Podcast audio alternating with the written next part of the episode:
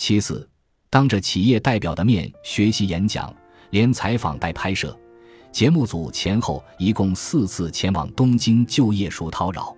其中有一次，熟内的氛围明显充满紧张感，给节目组留下了深刻的印象。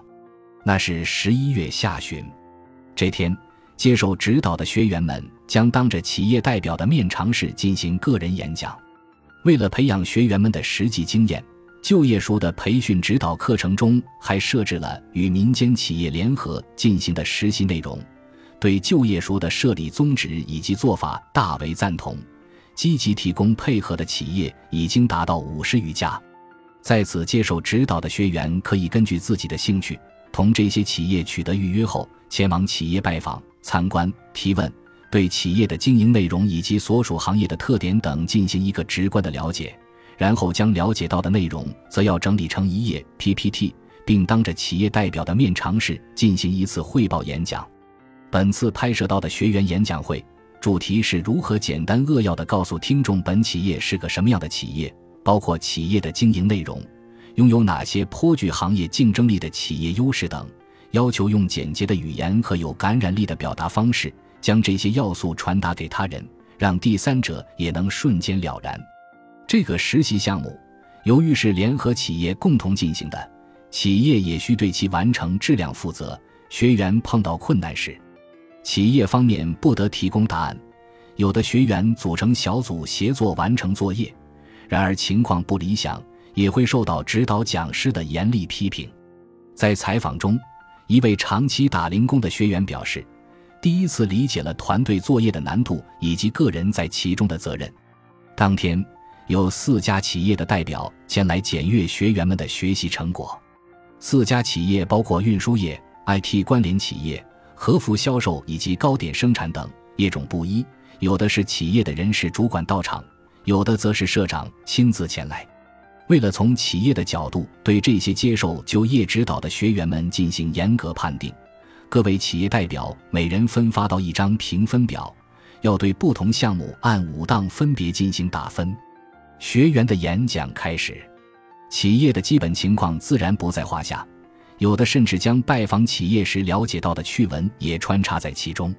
本公司非常注重关心员工，社长每星期要同普通员工面对面的交谈沟通三次。举出运输公司社长经常性的与员工沟通这个事例的演讲，给人留下了很深的印象。学员以此为切入口，强调基层的心声能够随时上达这一健康的企业文化。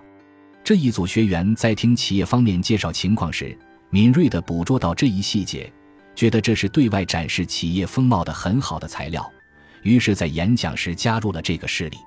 演讲结束后。由企业代表发表感想，演讲中穿插社长的事例果然得到了好评。不过，演讲本身还是受到了企业代表们毫不留情的批评，对听众的感受关注不够。既然三个人共同演讲，应该明确一下三个人的侧重，才能充分发挥出应有的优势来。还应当适当加上一些身体动作啦、手势之类的，通过视觉进一步强化听众的兴趣。演讲中缺少抑扬顿挫，不容易抓住听众的注意力。对我公司最大的竞争优势这一块传达的还不够。尽管企业代表们的意见多是批评性的，但完成演讲的学员们脸上的紧张表情已经彻底舒展开来，而代之以轻松舒扬的笑颜，让节目组也深受感染。让一直找不到正规工作的四十岁上下世代，通过模拟正规工作的各种场景。学习和提高职业技能，同时对于工作者的自己产生积极评价，增强自我肯定感和自信心，这就是东京就业署所进行的积极尝试。学员们接受了这样的培训指导后，在社会上的认可度又如何呢？通过他们的正式工作就业率可以清楚地显示出来。在接受就业署的培训指导后。三个月以内顺利找到正式工作的人，占接受培训指导总人数的百分之五十三。换句话说，两人中就有一个人最终找到了梦寐以求的企业正式工作。假如算上非正规就业，则培训指导结束后三个月以内找到工作的人的比例更是高达百分之八十五。这一就业率远远高出以往的就业援助培训讲座。东京就业署原先计划开展为期三年的就业援助培训指导，预定于二零一八年三月结束。然而，成为企业正式员工的机会少之又少，仍然有大量的人不得不从事着非正规雇佣的工作。为此，东京就业署已决定延长培训课程，二零一八年四月以后继续实施。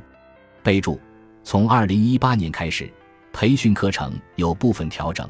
培训期限缩短为两个月，申请条件为最近两年内从事正式工作的时间合计不超过一年。